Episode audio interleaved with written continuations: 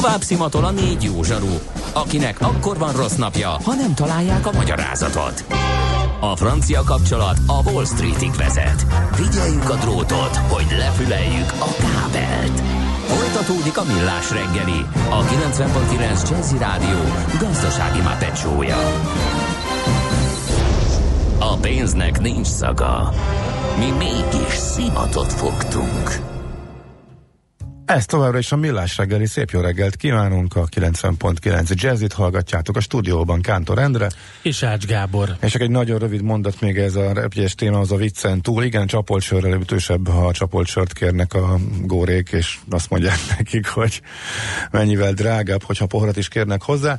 E, ez kétségtelen, e, nem kéne THM-esíteni a repjeket, írja még ugyanaz a hallgatók, hogy az eredeti viccet küldte. Az EU nem Big Brother, nem akar ebben állást foglalni, e, sajt, igen, nem is is lehet, tehát ugye ez teljesen más, mert hogy ez mind opcionális kiegészítő, egyiket se veszi meg minden utas, tehát innentől ez bármikre lehet fogni, hogy ez egy alakárd árazás, tehát te szabadon választasz egy étlapról, és nem vagy köteles megvenni innentől kezdve. Viszont az EU szerepe azért fontos, hogy egy jó a fölvetés, mert valamire azért oda, oda csapnak, meg például a brit hatóságok, e, és például a vízzel gyakorlatot, hogy fizes, hogy, hogy a kézipodgyászért is fizetni kelljen, azt e, hatósági nyomásra szüntette meg állítólag, mint ahogy eh, tavaly év végén kénytelenek voltak eh, Nagy-Britanniában beszüntetni nagyon sok kereskedő eh, azt, hogy hitelkártyadíjat számolhatott föl. Tehát ha hitelkártyával fizettél, mondjuk nem debittel, akkor annak plusz díja volt. A repjegyeknél is egyébként brit légitársaságok ezt használták, és ezt betiltották például. Szóval jó kérdés, hogy meddig mehetnek el, de időnként azért a hatóságok, szabályozók oda szúrnak, és azért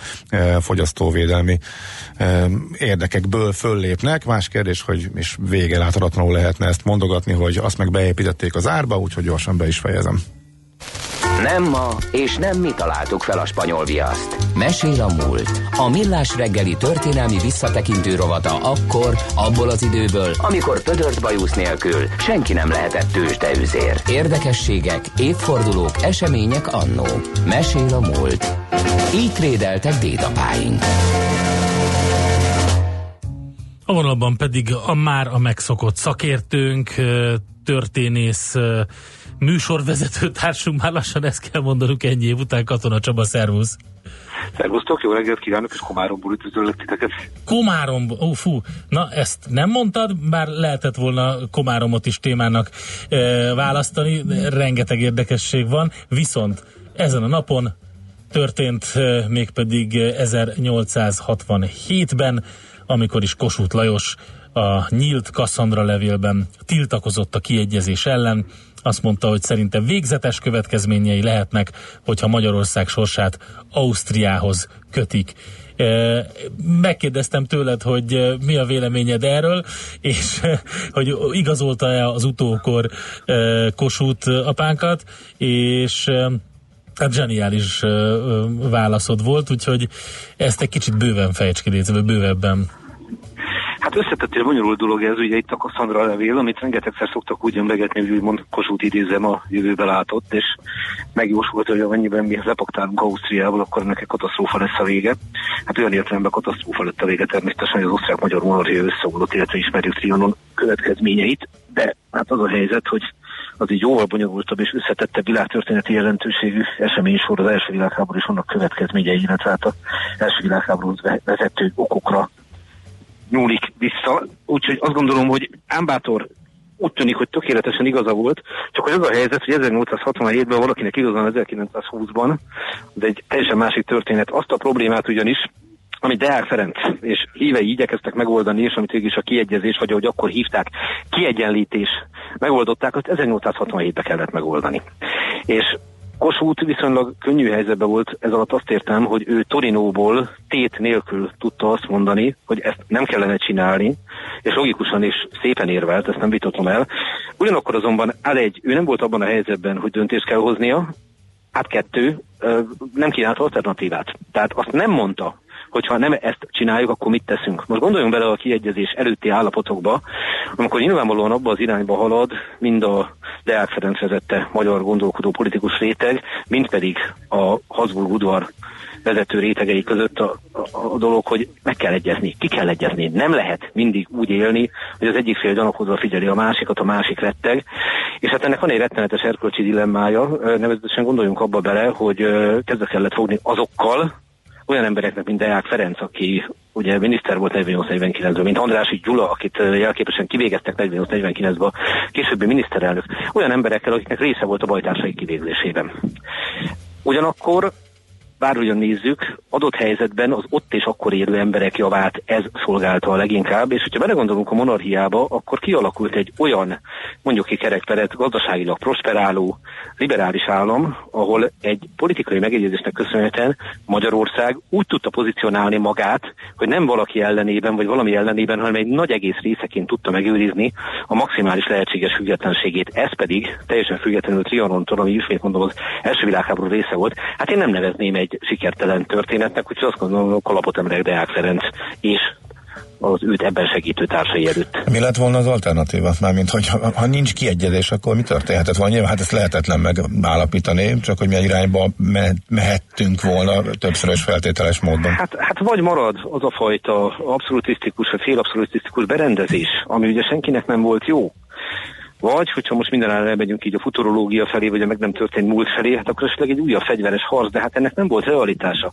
Tehát azt, azt nagyon-nagyon át kell értékelni azokat a dolgokat, amit 48-49 utánról tanultunk, és akkor most kicsit mélyebbre kell ásni. Ugye volt egy borzalmas megtorlás 49 végén, de az össze-európai felháborodást okozott okkal és joggal. Viszont ami az ezt követő időszakot illeti, amit nagyon sokáig úgy mondtak nekünk, hogy a reakciós időszak volt, az abszolút nem volt reakciós. Tehát egy percig ne felejtsük el, hogy a, mindazok a reformok, amik 48-49-ben megtörténtek a törvénykezés révén, ugye az első névképviseleti országgyűlés törvénykezése révén, az tulajdonképpen valójában a Habsburg udvar szépen következetesen ő maga is véghez vitte, gondolok itt a oktatás modernizálására, a jobbátság eltörlésére, a nemesség eltörlésére. Tehát 67-ben nem a semmiből kezdtünk építkezni, hanem arról van szó, hogy az a fajta modernizációs törekvés, ami többnyire megbukott a reformkori országgyűléseken, majd egy csodálatos történeti pillanatban 1848-ban legalábbis jogi alapon, vagy valamilyen szinten gyakorlatilag megvalósulni látszott, az valójában az abszolutizmus idején is ment tovább, és 67-ben pedig szárba szökkent és kibontakozott.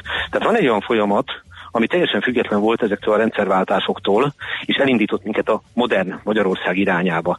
És azzal, hogy uh, sikerült ezeket a úgymond, európai értékeket integrálni az akkori monarchiába, hát azt gondolom, hogy ez en, en, ennek józan alternatívája adott helyzetben nem volt. Az egy más kérdés, hogy aztán jött egy első világháború, de nem győzöm hangsúlyozni hány évvel később. Hadd mondjak erre egy egyszerű történeti anekdotát. Hmm. Kosári Domokos azt találta állítólag mondani 1948-ban vagy 1949-ben, tehát a forradalom bicentenárium folyamán Andics Erzsébetnek, aki ugye a akkori történetírás nagyasszonya volt párt vonalom, hogy Kossuth Lajosnak nem volt igaza, amikor a Debreceni nagy templomban a függetlenségi nyilatkozattal detronizálta a Habsburg házat.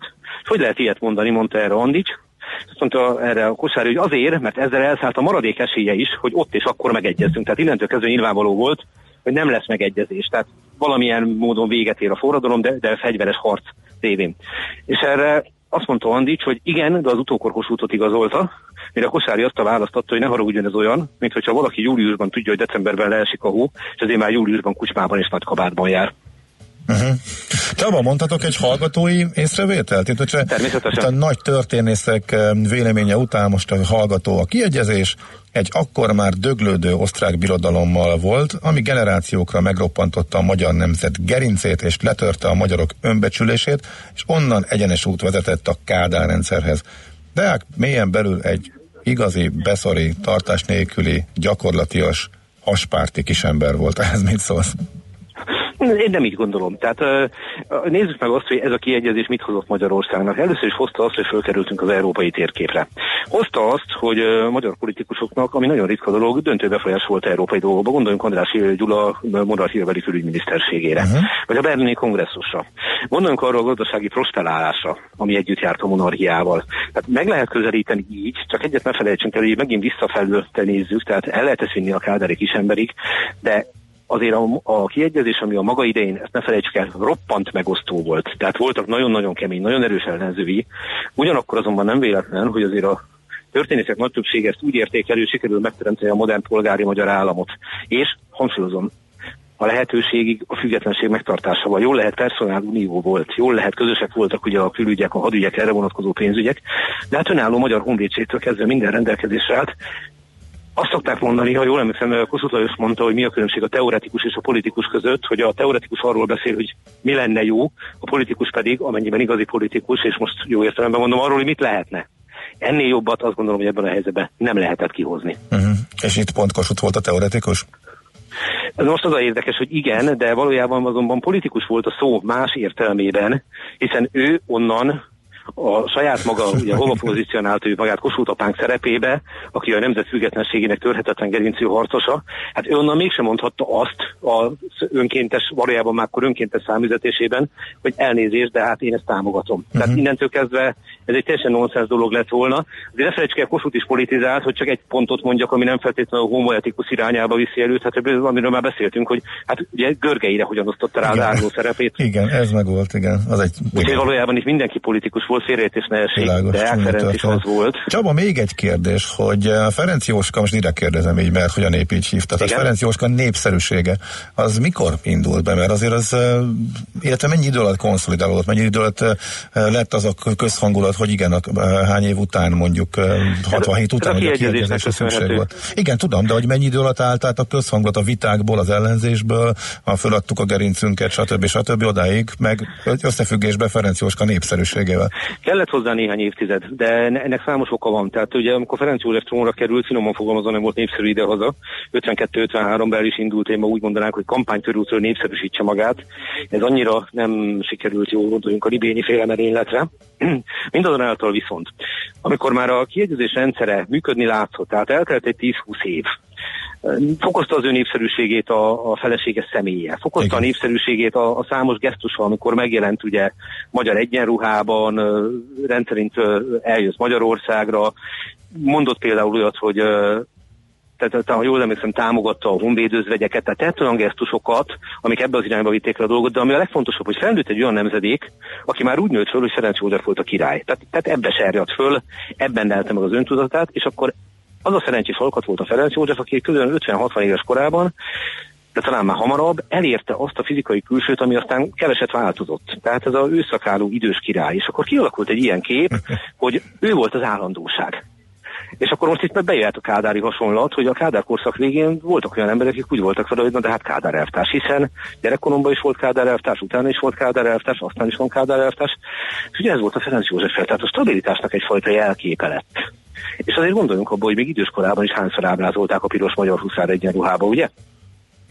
Tehát egy hmm, megváltozott az ő megítélése, és hadd mondjak egy kortárs hasonlatot, ugyanez a helyzet ma Erzsébet királynővel van. Stimmel. Hát Csaba, közben elindult sajnos a szignál, mert ennyit elbeszéltünk, de... de, de ilyen, ilyen akkor, bonyolult téma. Igen, ilyen akkor fordul elő, hogyha a műsorvezető, akit a gombot nyomok, hogy annyira koncentrál, hogy nem vesz tudomást arról, hogy az idő annyira, elfogy. Annyira igen, koncentrál, hogy arra figyel, amit mondasz. És annyira élvezi tegyük hozzá, igen. Hát Jó, még egyszer akkor üdvözletnek, te Komáromból itt tartunk egy remek első világháborús konferenciát, majd beszélgetünk akkor aztán erről is. Köszönöm nektek a figyelmet. Köszönjük ismételten. Köszönjük szép napot, szia, szia. Katona Csaba történésszel, az MTA történészével és Mesél a múlt rovatunk állandó szakértőjével beszélgettünk. Kövesd a múlt gazdasági és tőzsdei eseményeit kedd reggelenként a Millás reggeliben. If I were to start again and try my best I'd embrace for one caress Swear I would not let you be distressed by your side. I would match your stride.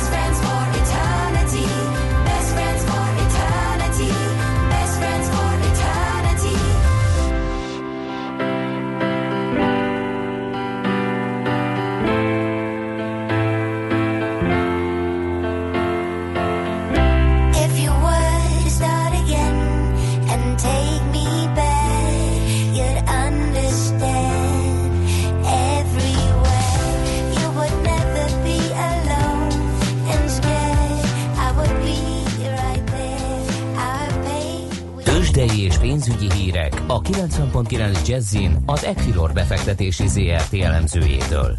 Equilor, a befektetések szakértője 1990 óta. Varga Zoltán elemző a vonalban, jó reggel, szia!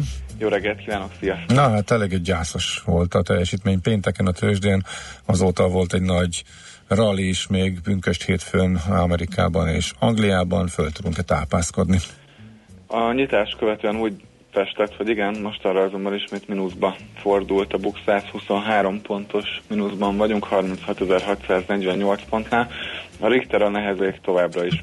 A pénteki 4%-os csökkenést követően ma további 1,3%-os csökkenés mutat 5530 forinton áll, az OTP emelkedni tud fél százalékkal 10.500 forint, a MOL 0,6%-kal esett vissza 2686 forintra, és a Magyar Telekom fél százalékkal csökkent 417 forintra, tehát nem túl pozitív az összkép sajnos. És Európában, tehát ez mondjuk lehet a rossz hangulat számlájára érni? Meglepődnek, hogyha mondjuk a DAX nem emelkedne.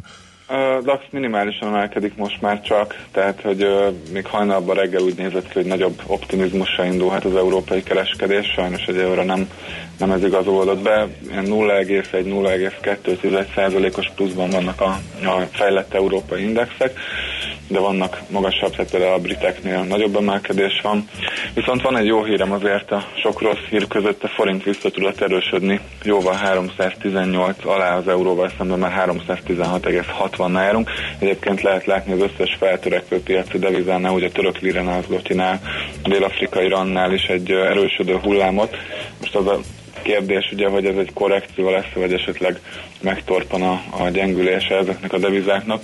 Ugye ami nagyon fontos, hogy ma délután a MNB kamat döntőlés, és a közleményben esetleg valamilyen kommentár megjelenhet a jegybank részéről a forint gyengülését kapcsolódóan. Jó, hogy, jó, hogy mondtad, mert már láttam a cikkeket, hogy mikor váltsunk eurót a nyaraláshoz címmel. Igen, igen, igen, most ugye igen magasan van az euróval szemben, de amennyiben átengedik ezen a 318-as szinten, illetve a, a feltörekvő piaci devizák továbbra is eladói nyomás alá kerülnek, vagy ott maradnak, akkor akár 320-325-ös árfolyam sem elképzelhetetlen, azonban a nagyfokú volatilitást biztos, hogy a, a jegybank megpróbálja majd visszafogni, hiszen ez nem tesz jót. Nyilván egy mérsékelt, vagy egy kiegyensúlyozottnak mondható forintgyengülés annyira nem rossz a gazdaságnak, de, de azért nagy kilengések mindenképpen rosszak, és mondjuk ami nagyon érdekes lesz a véleményem szerint, ugye ilyen olajárfolyam mellett előbb-utóbb az inflációs pályába is beleszólhat, hogyha tovább uh-huh. gyengül a forint. Úgyhogy Mikor van az ülés? Ma délután kettő órakor, és háromkor jelenik meg a közlemény, erre érdemes figyelni. Oké, okay, tehát a kettőkor a döntés, okay. és háromkor a közlemény. Köszönjük szépen! Jó Én munkát! A figyelmet. Nektek Szervusz. is köszönöm szépen, sziasztok! Varga Zoltán elemzővel beszélgettünk. Tőzsdei és pénzügyi híreket hallottak a 90.9 Jazzin az Equilor befektetési ZRT elemzőjétől. Equilor, a befektetések szakértője 1990 óta. Műsorunkban termék megjelenítést hallhattak. Kutatások bizonyítják, hogy a napi wellness mindenkiből kihozza a legjobbat. Happy Hours minden hétköznap délutánonként 5 és 7 óra között a 90.9 Jazzin. Híres, érdekes, különleges vendégek, színház, múzeum, mozi, utazás, könyv, koncertek, útinfók, gazdasági, tőzsdei hírek, és még sok minden más. Happy Hours, a rádiózás sauna szeánsza, az értelem és a zene aromaterápiájával. Itt a 90.9 Jazzin, minden hétköznap 5 és 7 között. A műsor támogatója a Garanvári Szőlőbirtok Kft. A Magyarország legjobb rozébora címet nyert Lellei Rozégold készítője. Rövid hírek a 90.9 Jazzin. Felhőszakadás miatt figyelmeztetést adott ki már az Országos Meteorológiai Szolgálat. Mától csütörtökig az ország minden pontján várható heves esőzés, zivatar, 25-30 mm meghaladó csapadék. Éjfélig lehet beadni a személyi jövedelemadó bevallást. Az adóhivatal minden magánszemélynek előkészítette a tervezetet. Azt azonban jóvá kell hagyni, és az 1 plusz 1 százalékról is dönteni kell. Az őstermelőknek mindenképpen át kell nézniük, és ki kell egészíteniük a bevallást. Az egyházaknak, a Nemzeti Tehetségprogramnak és a civil szervezeteknek felajánlható 1 plusz 1 százalékról a legegyszerűbben az ügyfélkapun keresztül, a NAV webes programján keresztül lehet rendelkezni. Több százezer diák vállal nyári munkát. Bár még tart az iskolai időszak, már lehet jelentkezni a szezonális munkákra. A szakember szerint a legtöbb diák a tanultakat szeretné gyakorolni, ezért általában a szakmájuknak megfelelő munkalehetőséget keresnek. Nagy a kereslet a nyári munkát vállaló diákokra a fesztiválokon, a strandokon és a különböző üzletekben. Megszűnhet a matricás díjfizetés az unió strádáin. Az Európai Bizottság javaslata szerint 10 éven belül egységesítenék a rendszert. Az a cél, hogy mindenki egyformán fizessen az autópályák használatáért. Azt azonban, hogy a jogkört elvegyék a tagállamoktól, többen sérelmezik, köztük az osztrákok, a németek és a magyarok. Homokvihar pusztított Kína északnyugati részén. Percek alatt szinte éjszakai sötétségbe borult egy város. A látótávolság alig pár méterre csökkent, ami a közlekedésben is gondokat okozott. Főként tavasszal gyakoriak a homokviharok Kínában. A meteorológusok szerint a környéken további homokviharokra lehet számítani. Katasztrófa helyzet van Hawaiion. A nagy-szigeten kitört vulkán láva folyama elérte a csendes óceánt. A láva elpusztította és leégette az útjába kerülő házakat és növényzetet, és miután használhatatlanná tette az egyik fontos országutat, folyamatosan ömlik az óceánba. A vulkán a hétvégén kétszer is földrengéssel járó nagy kitörést produkált. Donald Trump amerikai elnök is részt vett a CIA új igazgatója Gina Haspel beiktatási ünnepségén. A 61 éves vezető tervei szerint még több hírszerzőt küld majd terepmunkára, és javítaná a CIA nyelvi felkészültségét is. Ma erőteljes gomoly felhőképződésre kell számítani a napos időszakok mellett. Többfelé kialakulhatnak záporok, zivatarok, helyenként heves zivatarok is lehetnek. Felhőszakadással, jégesővel, viharos széllel. Délutánra 21 és 26 Celsius fok közé melegszik a levegő itt Budapesten. A hírszerkesztő Schmidt-Tandit hallották friss hírek legközelebb fél óra múlva. Budapest legfrissebb közlekedési hírei itt a 90.9 jazz Továbbra is erős forgalomra számíthatnak a Budaörsi úton, a Gazdagréti felhajtótól befelé, az Erzsébet hídon Pest felé, a Villányi úton a Bakcsomóponttól a Karolina útig, a 11-es főúton a Pünköstfürdő utca közelében és a Szél Kálmán tér környékén. Akadozik az előrejutás a Rákóczi úton a Barostértől a Blahalújza térig, a Nagykörúton az Üllői út és a Blahalújza tér között, az Üllői úton befelé a Nagykörút előtt, a Budai alsórakparton a Rákóczi hídtól a Szabadsághídig és a Szépvölgyi útvonalát utcától délfelé, illetve a Pesti alsórakparton a Margit hídtól a Lánchídig. Erős forgalomra számíthatnak a Könyves Kálmán körút Rákóczi híd útvonalon Buda felé, a Kóskároly sétányon és a Dózsa György úton a Hősök terénél, az M3-as autópálya bevezető szakaszán a Szerencs utcáig és a kacsú úti felüljáró előtt, illetve a Soroksári úton befelé az Illatos úttól. Irimiás Alisz BKK Info.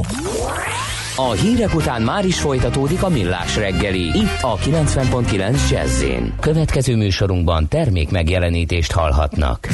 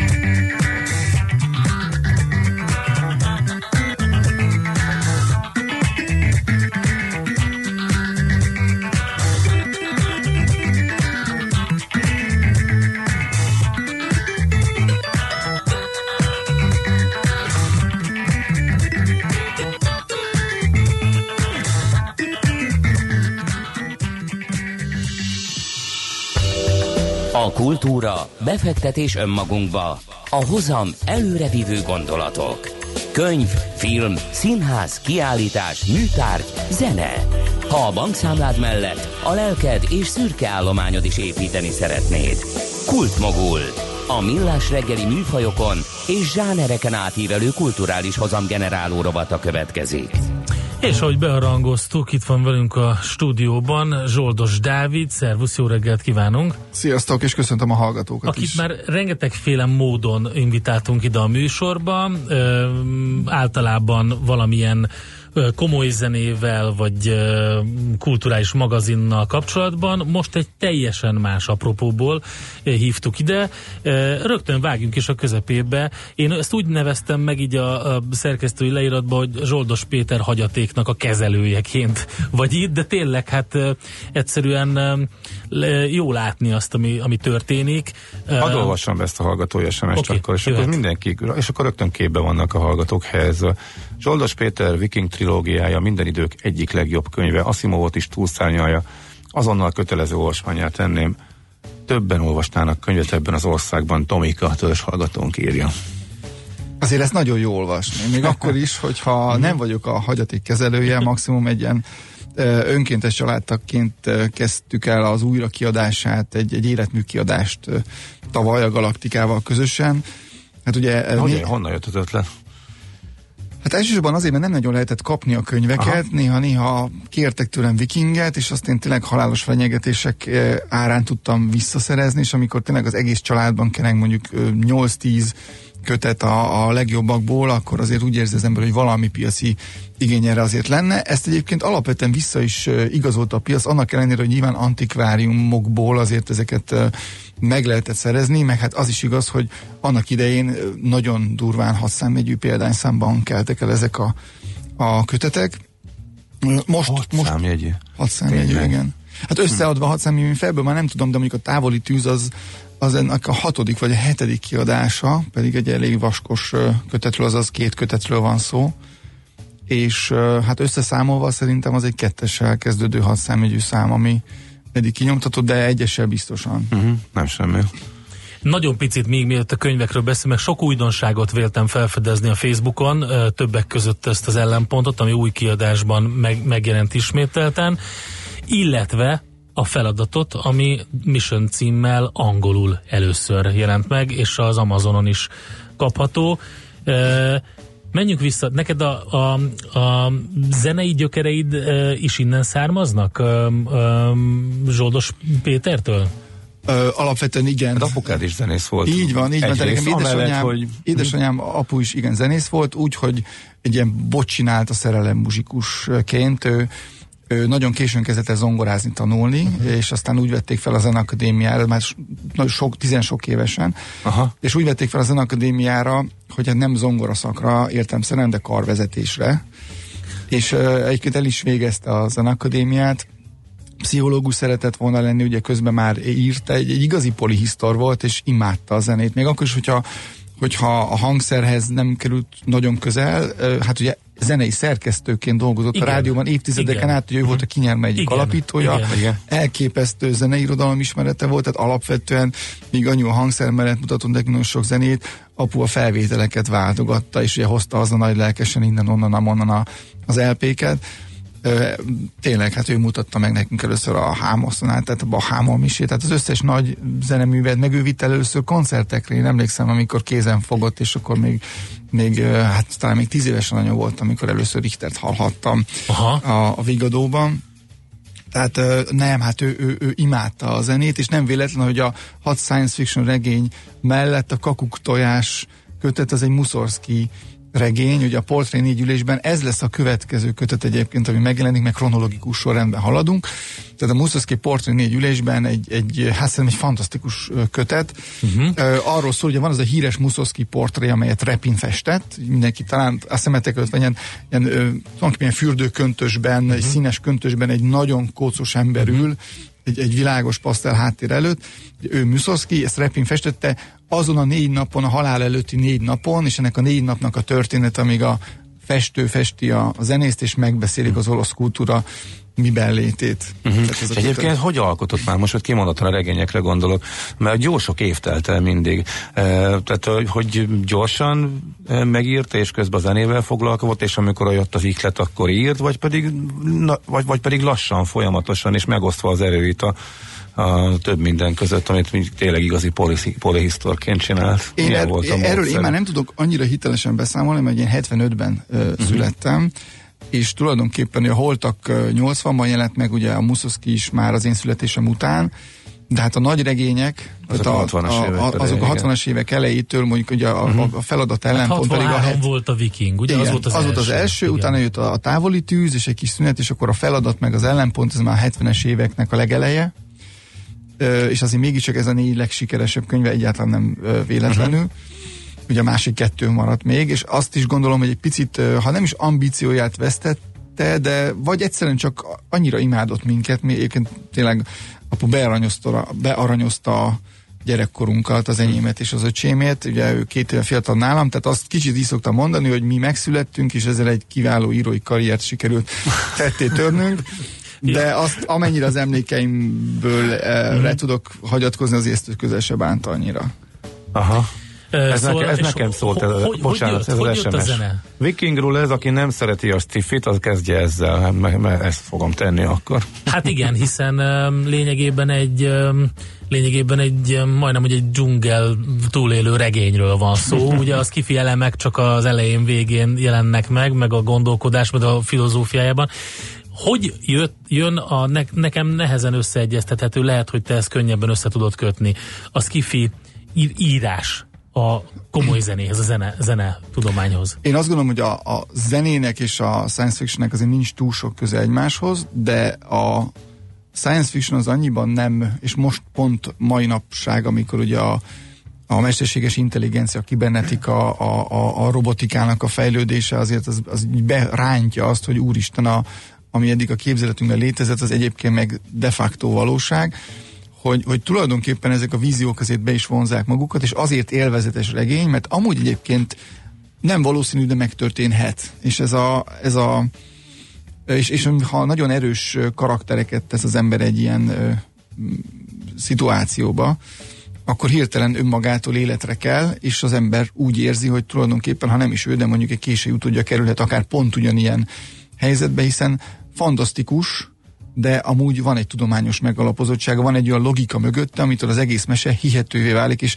azt gondolom, hogy ez az, ami megkülönbözteti a science fiction-t nem felé helyezi, de megkülönbözteti mondjuk a, a fantasy-től, uh-huh. vagy a, mint egy gyűrűk ura trilógiától, amely egy fantasztikus regény, de nem nagyon gondoljuk, hogy mi egyébként sárkányokon sárkányokkal fogunk harcolni. Azt viszont tulajdonképpen el tudjuk képzelni, hogy egy expedíciót követően egy olyan bolygóra vetődünk, amely nagyon hasonlít a Föld őstörténetére, és innentől fogva, mint egy időgéppel, tulajdonképpen talán még ez egy valószínű variáció is. És közben jó, hogy említetted a mesterséges intelligenciát, mert ez is egy visszatérő motivum a könyvekben, hogy van az agynak nevezett központi egység, ugye, ami néha hibás számításokat, de logikus dolgokat csinál, csak nem azt, amit, amit éppen vártak tőle, ez van a, a viking visszatérben is, a, amikor eljutatja őket egy földhöz hasonló bolygóra, de hogy ez megjelenik önmagában, ez ugyanúgy, mint a, mint a, a kor nagy skifia műveiben a a űrodüsszeában például, vagy hát igen, Asimovra nem jellemző inkább ott emberi, de, de, de abban. Szóval oké. Okay. Hát, az összes többiben is, ugye hát a feladatban is ugye igen. arról szól, hogy egy, egy életre kell számítógép mozgat tulajdonképpen embereket, hogy az, a, a, a halál túlérő akaratnak a drámája, az ellenpont teljes egészében annak szenteli annak a hipotézisnek szenteli magát, hogy mi van, hogyha jól elpusztítjuk magunkat, de csak majdnem, és akkor a számítógépnek meg kell találni az embert az univerzumban. Azt mondom, hogy 70-es évek elején ezekkel a kérdésekkel foglalkozni, ez meglehetős. Tehát az, hogy most a, mesterséges intelligencia, a robotika fölfutása, illetve új távlatokat nyitása az egész életünket átalakítja, és akközött, hogy ez most ennyire népszerű lehet, illetve akkor a növekvő igény van arra, hogy ismét és újabb és újabb olvasókhoz kerüljenek ezek a regények, akkor itt egyértelmű összefüggés van. Tehát akkor nem véletlen ezek szerint a, tehát ez is belejátszott abba, hogy ez, hogy most arra döntöttetek, hogy akkor újra kiadjátok, fordítjátok. Tényleg ennek sokkal praktikusabb. Uh-huh. Ugye nekem volt egy cezúra saját pályámon, amikor a, a, annak idén a Fidéliót elhagytam, és a Papaginót alapítottam. Volt egy ilyen egy év, amikor amikor tulajdonképpen freelancerként dolgoztam, és meg volt rá végre a kapacitásom, hogy elindítsuk ezt a sorozatot, Aha. meg az igény is meg volt rá, azt gondoltam, hogy apunak is tartozunk ezzel, hogy, hogy legyen egy, egy életmű kiadásként definiálható, javított szöveggel, az összes ábrával, mert ugye mondjuk egy, egy távoli tűzhöz azért Mit kell a térkép. Szövegen javítani az? Hát az, az adott esetben a korábbi a kiadások során tudott romlani a szöveg, vagy inkonzisztens volt a szöveg bizonyos dolgokban. Tényleg? Persze. Aha. Hát ez nem vészes dolog, Aha. tehát nem azt mondom, hogy bele kell javítani, tehát nem uh-huh. névelőket és jelzőket cserélünk értelemszerűen, hanem mondjuk azt, hogy beragad egy veszőhiba egy, egy szövegbe, vagy, vagy, vagy valami úgy marad, ugye az, azért az, az esetben zavaró is. És még valami, hogy egyben az összes elérhető legyen. Az utolsó kísértés, ami egy, egy rövid regény, ez az utolsó kötet lesz, valószínűleg már csak jövőre.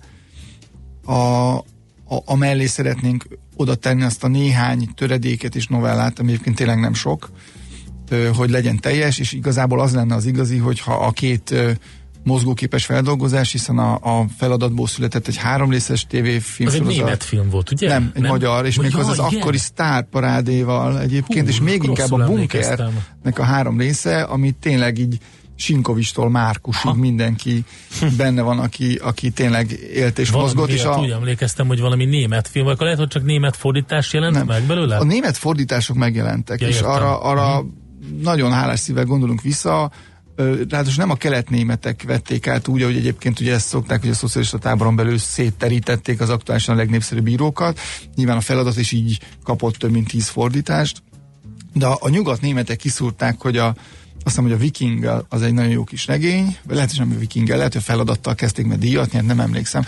És akkor a sikere volt a 80-as években a nyugat-német piacon, hogy gyorsan beszerződték a, az összes többi könyvet, és ez nekünk amúgy családilag is nagyon jól jött, hiszen ebből lehetett egy kis devizát keresni, ami az a 80-as években tulajdonképpen egy nagyon nagy lehetőség volt. Az összes könyv megjelent németül, viszont semmi nem jelent meg angolul, és ez... Ez miért? Hát, mert pont abban a lyukban jelent meg, ők nem nagyon néztek keletre, ugye megvolt az angol meg megvolt a saját organikus fejlődése logikája, és nem jelent meg.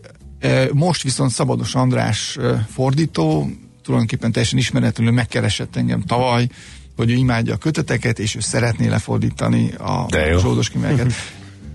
Megállapodtunk, és hát az ő áldozatos és lelkes munkájának köszönhetően megjelent az Amazonon már kapható a Mission, tehát a feladat, amely büszkén jelentettem, hogy az első két-három hetes periódusban egy, egy promóciós ciklus keretében több mint tízezer letöltést kapott, Aha. és már jönnek az első, amúgy eddig kivétel nélkül csillagos kritikák, Tehát nagyon remélem, hogy az angol száz piac is megismer és megszereti az orosz regényeket. És így, Megmondom, ezt hogy lehet őszintén megfordult a fejemben ez a teljesen e, faramuci gondolat, hogy én ezt e, a, angolul kéne, hogy elolvassam.